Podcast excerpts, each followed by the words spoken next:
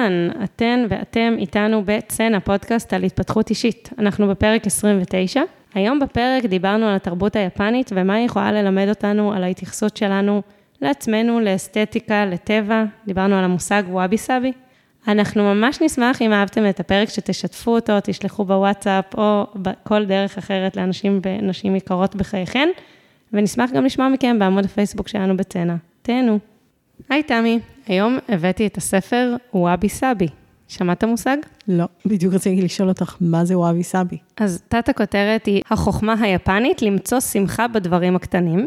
אה, כתבה אותו בת קומפטון, שהיא בכלל אמריקאית, אבל היא חיה ביפן המון שנים, והיא יפנולוגית, היא חוקרת את יפן, והיא קואוצ'רית, סליחה, היא בריטית, והיא כתבה ספר על מושג שהוא אה, מאוד מאוד אה, בסיסי ועקרוני בתרבות היפנית, שנקרא וואבי סאבי, שאם אני אעשה רגע ספוילר, אז אני אגיד שוואבי סאבי זה בעצם, אני עושה פה קצת תרגום חופשי, אבל ליהנות מהיופי של הטבע שמשתנה כל הזמן. או, אהבתי. כן, לא, זה ממש מוקדש לך באהבה, הפרק הזה היום כולו. האמת היא שאפילו המראה של הספר מאוד מאוד מתאים לי. הוא מאוד קו נקי, מינימליסטי ואסתטי, ועם טבע. זהו, עם פרח עדין ורוד. נכון, זה בטח פריחת הדובדבן. אה, אז בספר היא בעצם מנסה לפרק את המושג הזה שהוא משהו שהוא כל כך מוטמע ב-DNA שלהם, שאין אפילו פרשנות אה, מילולית ישירה לזה. זה, אה, אף אחד גם לא אומר וואבי סאבי, הם כאילו חיים וואבי סאבי, והיא, זה ספר מאוד נגיש מבחינת הכתיבה שלו, זאת אומרת, קולח, קל לקריאה ולא לא כבד, נקרא לו, אה, שרוצה להנגיש את הרעיונות האלה היפנים לאנחנו, שאנחנו מערביים ולא חיים. אני סקרנית לשמוע. כן. היא מדברת על, על המשמעות של וואבי סאבי בהרבה היבטים שונים בחיים, מבחינת uh, עיצוב וסידור הבית, מערכות יחסים, קריירה, uh, החיבור שלנו לטבע, כל מיני דברים. אבל uh, אני בחרתי כמובן את מה שהכי תפס ועניין אותי, אני כן אגיד שהיא מדברת ממש הרבה בספר על טקס התה, שזה משהו שאפילו אחרי הקריאה בספר, וגם קראתי את שוגון, קראת את שוגון? לא, ראיתי את הסרט בזמנו. זה, לא, וואו, לא ידעתי אפילו שיש סרט, זהו, זה מאוד מאוד מעניין, זה, זה כזה אה, שני כרכים שמספרים סיפור היסטורי של התרבות היפנית, אבל זה רומן, זאת אומרת, זה ספר מאוד, אה, סיפורי מאוד מאוד מעניין. גם אחרי שקראתי את זה ואת זה, אני יודעת נורא נורא מעט, אז אפילו שזה משהו מאוד מאוד בסיסי, אני לא ממש מרגישה שאני יודעת לתאר את זה, ואני אנסה להגיד בכמה מילים. אוקיי. Okay. אה, יודעת מעט מה, על התרבות היפנית? לא, על טקס התה. אה, על טקס התה. בפשטות רבה מתכנסים, שותים תה, כאילו, זה מאוד בפשטות.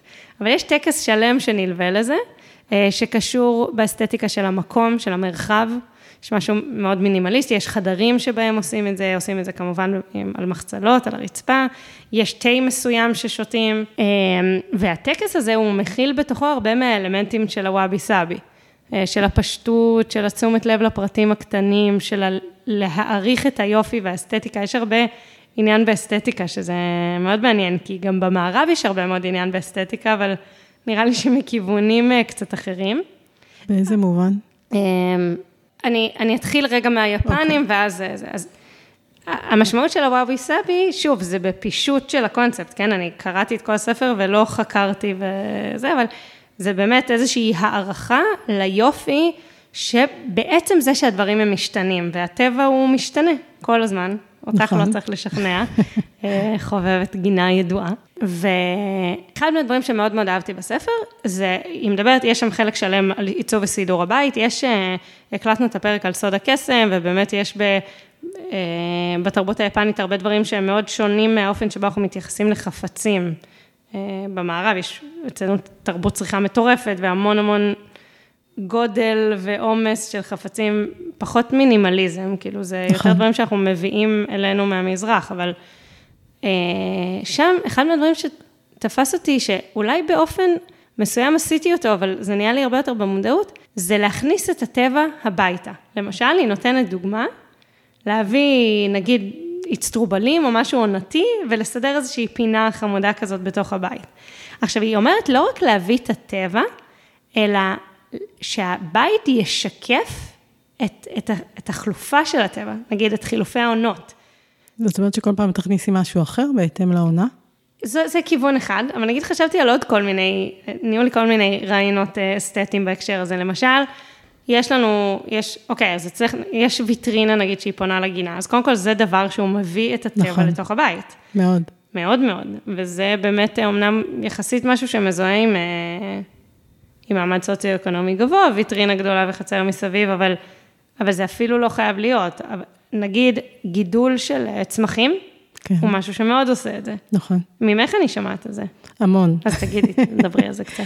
אני, אני מאוד אוהבת את זה, אני חייבת להגיד אבל שאני גם בלמידה, כי הלמידה היא, אגב, לא לנסות לשלוט בזה ולקבל את השינויים. כי למשל, יש פריחה שהיא נורא יפה בעונה מסוימת והיא נעלמת בעונה אחרת. יש עונות עם יותר פריחה ועונות עם פחות, או שהדשא יראה יותר טוב או פחות, עונות של שלכת, שלא משנה כמה תטאטי, הגינה תהיה כאילו מלוכלכת, ללמוד לא להסתכל על זה כמלוכלכת. אז זה מאוד, כל הצבעים משתנים, והמקום הזה שלא מנסה לשלוט, האמת היא שלמדתי את זה באחד הטיולים בחו"ל, שפתאום אמרתי, רגע, אצלם מושלג, ויש להם עונה ארוכה של הכל לבן. אין בכלל את הצמחים האלה. אז כן, זה, בעיניי זה שיעור תמידי, כל הזמן, כל הזמן, ודברים גדלים ומתפתחים, ואז פתאום הם נעלמים בחורף, הם חוזרים אחרי זה באביב, ומדהים, מדהים, מדהים.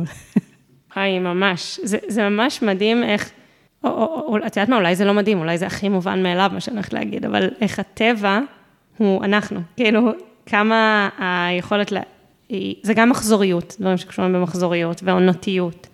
וגם בעצם השינוי, וגם בקשר הזה של פנים וחוץ, כאילו, אמ, זה לא, יש דברים שקורים בעולם, ויש לי דברים פנימיים, ויש ניתוק בין דברים, יש איזשהו, יש קשר כל הזמן, זאת אומרת, הרבה יצא לי לחשוב נגיד על ההשפעה של אה, מזג אוויר על מצב רוח שלנו. מאוד. ו, ושזה פשוט מה שיש, כאילו זה לא שאת יכולה, נגיד, אם אני נגיד בן אדם שהחורף, אה, אצלי נגיד, אני אגיד עליי, חילופי עונות מעוררים אותי, כי אני בן אדם שמאוד אוהב שינוי, אבל אז כשנכנסת איזושהי שגרה, שגרה כאילו, עכשיו נגיד אני כבר כזה, עכשיו אני שוב מאוד בהתלהבות, אבל כבר בסוף אוגוסט זה היה כזה, די, הבנו, חם, יאללה, נקסט, עכשיו שיהיה קר. אז זה הדיאלקטיקה הזאת בין הפנים לחוץ שהיא שונה אצל אנשים. מאוד, ואני אני רואה אנשים אה, שמנסים, כאילו כולנו, כן? אה, דיברנו על זה גם קצת בפרק הקודם, היום יש לנו גם את המזגן ואת החימום, ונניח יש אנשים שבקיץ מפעילים מזגן וישנים עם שמיכת פוך. עכשיו, אה, אני מבינה את זה וזה נורא כיף, אבל אני אומרת, זה משהו שהוא, אפרופו שאמרת שהבית צריך להשתנות, אז אמרתי לעצמי, אפילו למשל, אה, מתלה למעילים, ש... אולי הוא לא נורא יפה, אבל בעונה מסוימת, זה הכי טבעי שיהיה מתלה למעילים בכניסה לבית, וללמוד לקבל את זה. או ללמוד לקבל את זה, שכן, אני אתגעגע לשמיכת תפוח ולפינוק שלה, אה, והיא תחזור אחרי כמה חודשים. אז זה באמת, אה, או בישולים, זאת אומרת, אה, עד כמה אנחנו באמת מרגישים בתפריט במטבח, שהפירות והירקות והדברים משתנים לנו בהתאם לעונות, ומה נבשל עם זה. זה נוגע בהמון דברים, וזה המון שיעורים לדעתי של, של מחזוריות, של תנועה, של לא לנסות לשלוט בדברים, של להסכים להתגעגע, להסכים להיות בחסר, וזה חסר בעיקר חסר שאתה יודעת שהוא יתמלא אחר כך חזרה. אז זה להסכים כאילו להיות בחסר בשביל הכמיהה הזו אה, שזה יחזור. את רואה עליי. לא, לא, אוקיי, אז עלו לי ממש ממש הרבה דברים שדיברת. קודם כל, זה באמת, זה מרגש. כאילו, יש נכון. משהו באמת ב... בחיבור הזה לפשטות ולטבע שהוא מרגש, ואני אני, קצת אפילו, אולי אני מגזימה פה, אבל אני כאילו מרגישה שזה אולי משהו אוניברסלי. כאילו שזה לא איזה משהו שאת ואני יושבות פה ואנחנו נורא אוהבות גינה, לא, משהו, אנחנו באמת בפנים שלנו מחוברים לטבע, כאילו זה, אני חושבת שאחד הדברים שקרו לי בעקבות הספר, שזה מתנה מאוד מאוד גדולה, זה להבין שזה יש לי נגיד עכשיו, תמיד בעונה הזאת, אז נורא בא לי לטייל, אבל לא שמתי לב לזה עד שקראתי את הספר. עכשיו שמתי לב לזה, או נגיד, הצורך שלי לשבת בחוץ הוא ממש, אה, הוא לא, הוא כמיהה, והוא, זה, אני מרגישה שבאיזשהו אופן הקריאה של הספר הזה החזירה אותי לצורך שלי להיות בחוץ, בין השאר בגלל מה שאת מתארת, בגלל כל המסננים האלה שיש לנו היום, שהם כאילו... אה, מאחידים את המציאות שלנו, נכון. אל מול הטבע שהוא לא אחיד, אבל הופכים, כאילו, לא כאילו, באמת.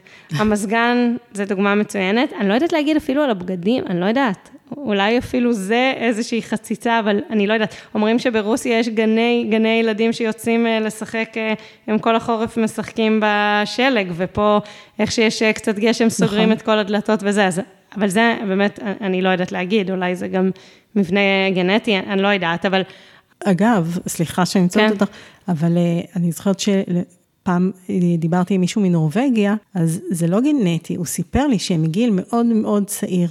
משאירים את הילדים לישון בחוץ, נניח תנומת צהריים או משהו, עטופים טוב והכול, כדי שהם יתרגלו לקור הזה, כדי שהריאות תסתגלנה להתמודד עם הקור הזה. אפי גנטי.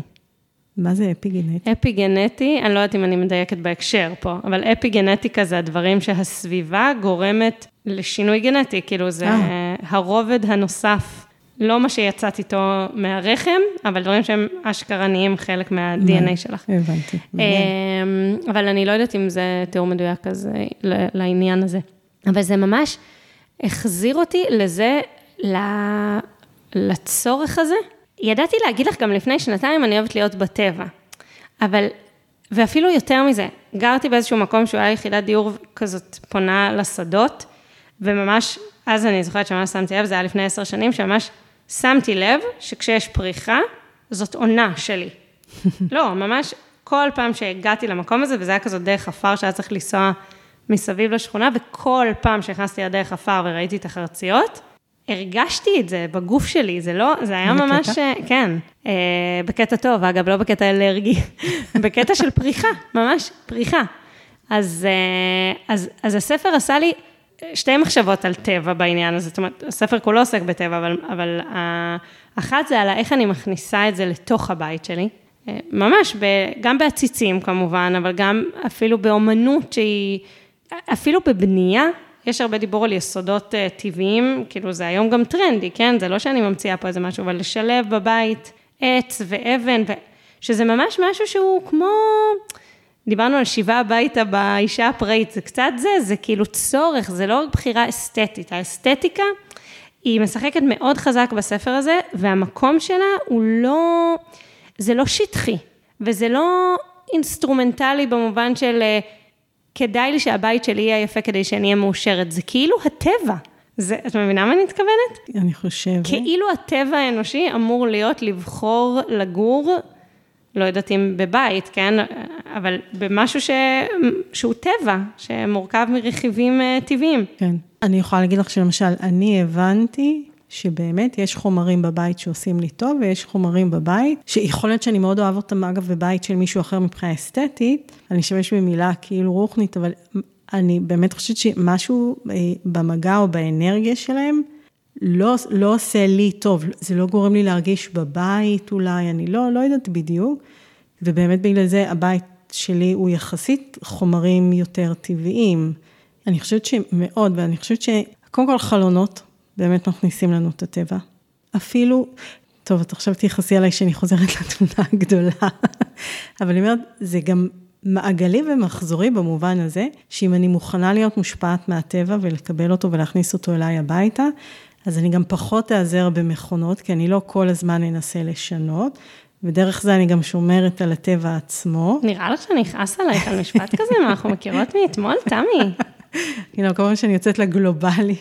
לא, ממש לא כועסת. אני, אני, זה מה ש... זה מה שאני מנסה, יוצא לי היפי, אבל זה מה שאני מנסה להגיד, שזה משהו שהוא שורשי. הוא ממש. כאילו חיבור, אני אומרת כאילו, כי אני נזהרת פה מלהגיד את הדברים שאני לא בדקתי אותה בצורה מספיק רחבה, אבל uh, המילה שעולה לי בראש זה אמור, שוב, יש לי בעיה עם המילה אמור, כי אני לא רוצה להגיד מה, לאנשים מה הם אמורים לעשות, אבל זה ככה חשבתי עליי, שזה מה שאמור להיות, שאני אמורה להרגיש בבית שלי, ביום-יום שלי, את, את, את חילופי העונות ואת הפריחה. אה, אני יכולה להגיד לך שיש לי יתושים בחצר, ובמשפחה של בעלי הם ממש אה, כאילו משתגעים מזה, משתגעים מזה, ואיך אפשר לגור בבית כזה יפה, אבל עם יתושים וזה, אני לא יודעת, כנראה בגלל שיצא לי לגור, לשכור בתים פרטיים או יחידות דיור, או זה לאורך השנים, אז התרגלתי, יש חיות. זה חלק מהעניין, יש חיות. עכשיו, ברור שיש, כשהיה לי מלא ג'וקים בבית, זה לא היה לי נעים, זה לא שאני... אבל האמת שאפילו על זה הפרספקטיבה שלי, לא בעקבות הספר, אבל בכללי, מהמחשבה הזאת על טבע, אפילו על זה הפרספקטיבה שלי השתנתה, ושוב, זה לא שזה היה לי נעים כשהיה לי ג'וק על הראש במיטה, סיפור אמיתי, אבל, אבל זה נראה היה לי כמו משהו טבעי שלא בא לי עליו. כן. ולא כמו משהו נורא לא טבעי שיש לי ג'וקים. אמ, סליחה, למאזינות ומאזינים על התיאור הגרפי. תראי, אני אומרת לעצמי, טיולי, נניח נופים כמקום לטייל בו, לא, לא בטרק, אבל רוב האנשים מאוד אוהבים לנסוע לחו"ל או לטיולים, שיש נוף יפה. נכון. חצרות פנימיות לבתי קפה, או ישיבה בחוץ מתחת אה, לעץ, או כאילו לאנשים באופן טבעי יש משיכה לטבע יפה ולהיות בטבע ולשבת בפיקניק, ללכת ליד הנחל. אחר כך, אני חושבת שקצת, אה, אני אגיד, התקלקלנו אולי,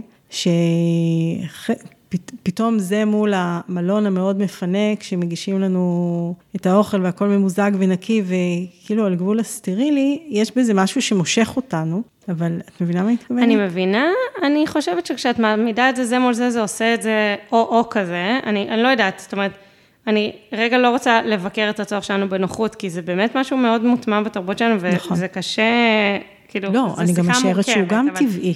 הוא לא, לא פחות יודעת, טבעי כנראה לא מהמשיכה לטבע. לא יודעת, אבל זה ממש נתן לי את הלגיטימציה, ששוב, זה מצחיק להגיד, כאילו, למה הייתי צריכה אותה, אבל עובדה שהייתי צריכה אותה, ממש להגיד, לא, עכשיו, הנה, סיפרתי לך שאתמול נסעתי ארבע שעות בשביל לטייל, כי ממש, וזה כן בזכות הספר. כי ממש אמרתי, אוקיי, יש לי קריאה, אני נענית לה. ודרך אגב, באותה מידה יכולתי ללכת לשכונה, כאילו לקצה השכונה ולטייל ביער, כן? זה לא שבספר היא אומרת, תיסעו שעתיים כיוון, אבל, אבל זה מעניין, כי נוף מדברי, נגיד, הוא עושה לי משהו.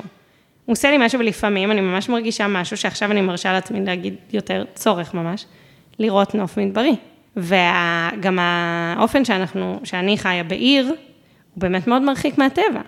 אז יש לי עוד יותר את הצורך הזה. יכול להיות שאם הייתי גר במקום שביום יום שלי היה לי טבע במרחק פסיעה, אז לא הייתי צריכה את הדרמה של הנסיעה עד המדבר אה, באותה תדירות.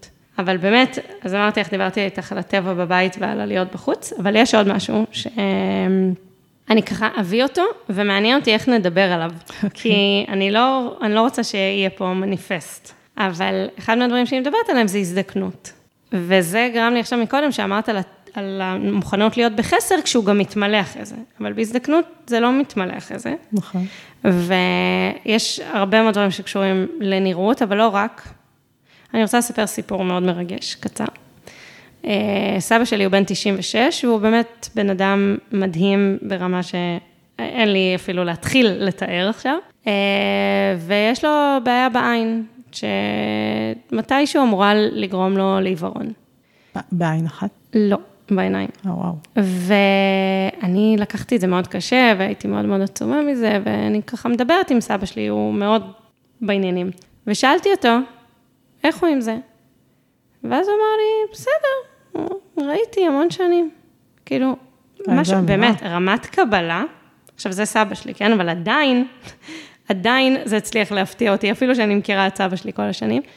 ומין משהו כזה, של אוקיי, יהיו לי קמטים, מבנה הגוף שלי לא יהיה אותו דבר. אני חושבת שהסיפור האסתטי, רגע, הוא כן יושב אצלי בראש שונה קצת מהסיפור הפיזי, אבל לא יודעת, אולי זה הכל אותו דבר.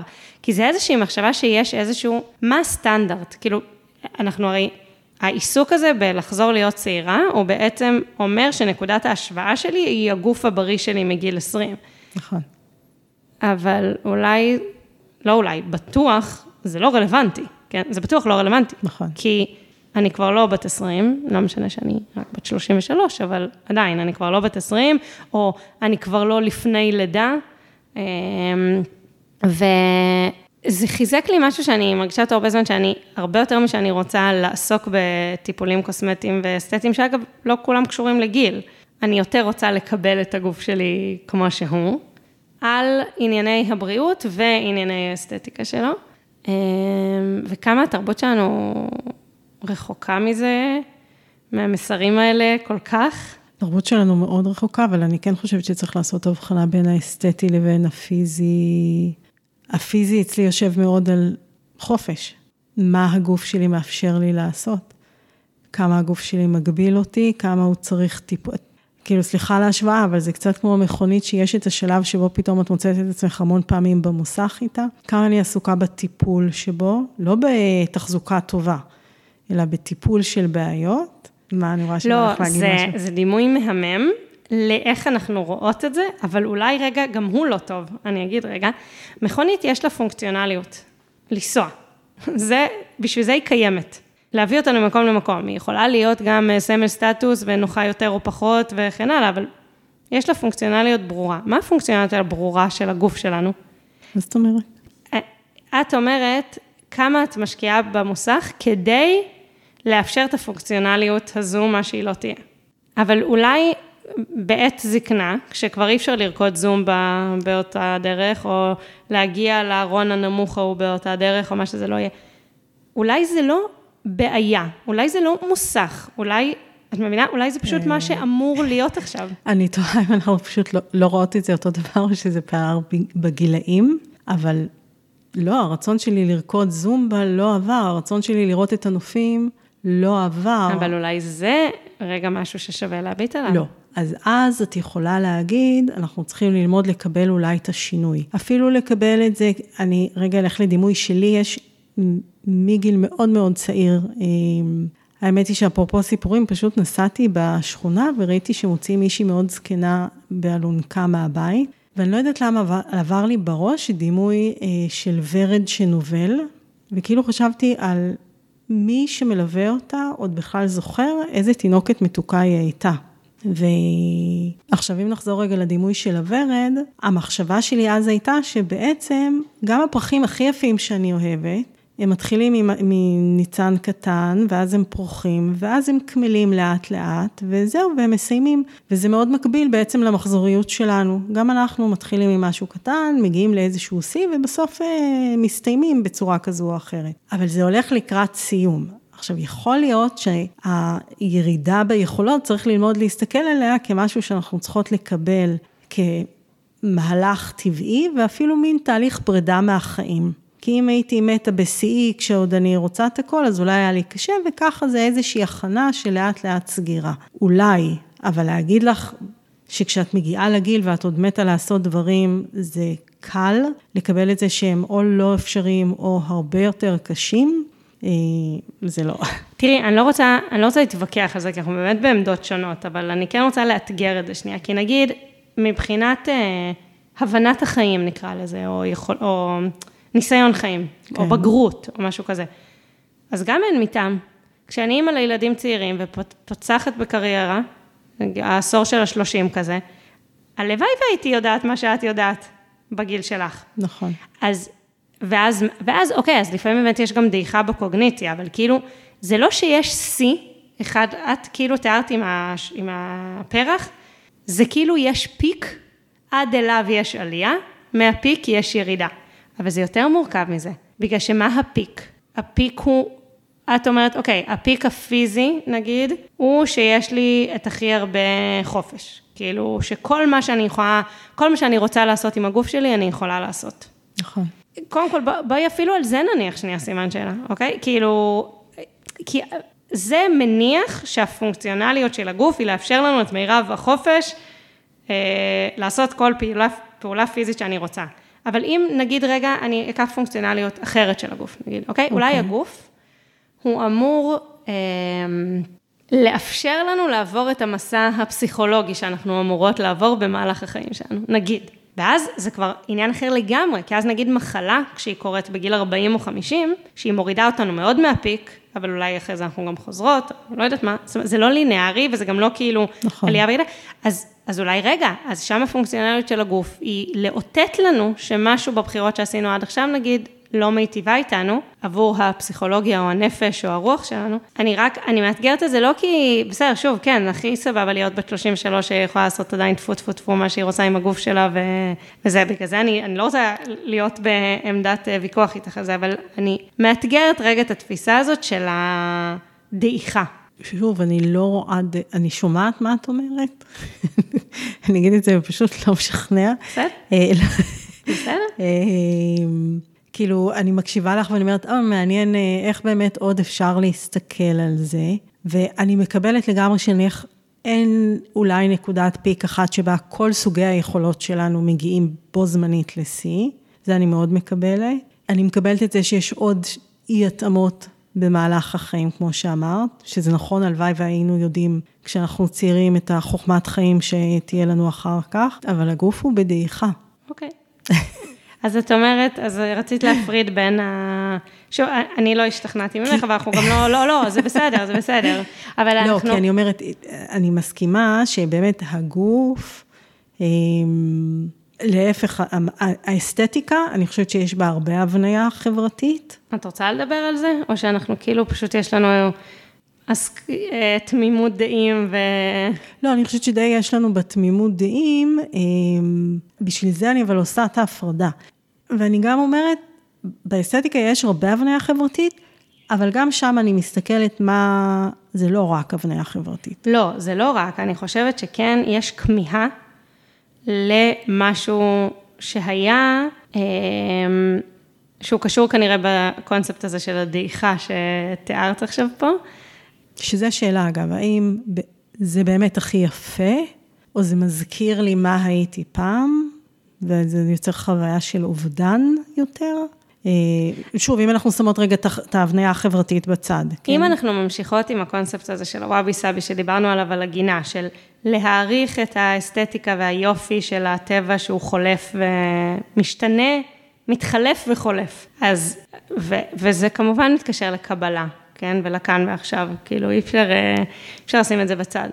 אז הנראות הזקנה יותר, השערות הלבנות והקמטים והיציבה שנהיית שפופה יותר וכל מבנה הגוף שמשתנה, הם פשוט מה שהם. כאילו, זה לא, הם לא טובים יותר או פחות, הם פשוט מה שהם בעת הזאת. ואני כן רוצה להגיד שבעיניי, בעולם אידיאלי, אם אני שומרת על הבריאות שלי ואני זזה ואוכלת טוב, אמ, וכמובן עושה עוד דברים, למצוא במערכות יחסים מיטיבות וכן הלאה וכן הלאה, לממש את עצמי מבחינה מקצועית וזה. אז הייתי רוצה שהעולם לא יעסוק בלמה צריך להיראות צעירות יותר. על זה אני לגמרי מסכימה איתך, כן.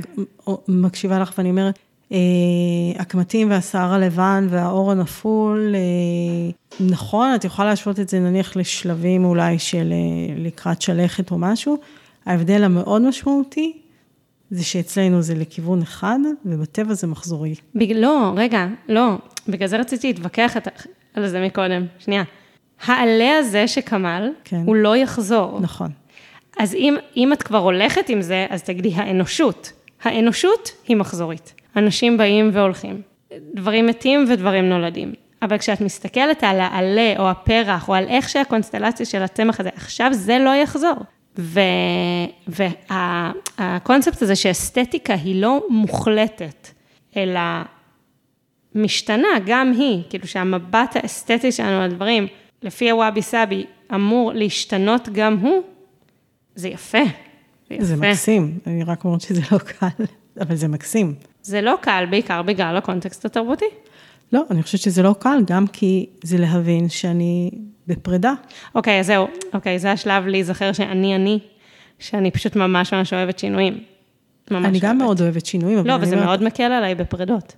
אבל העלה הזה שנושר, או אני שהולכת ומתכלה, זה להבין שכן, אני הולכת לקראת סוף, שאני לא אהיה, אני לא אראה, אני לא אעשה, אני אפרד מאנשים שאני אוהבת. זה השיעור הגדול. כן, אוקיי, אז על מוות באמת אמרנו ש... לא, בהחלט עוד נדבר כנראה בפודקאסט. אמ, תודה רבה. אה, זהו? כן. וואי, זה עבר לי מהר. טוב, אנחנו נשמח לשמוע מכם אה, תגובות, מחשבות, שאלות, אה, בפייסבוק שלנו או בכל ערוץ אחר, ותודה רבה, ירדן, על הספר. תודה לך, תמי.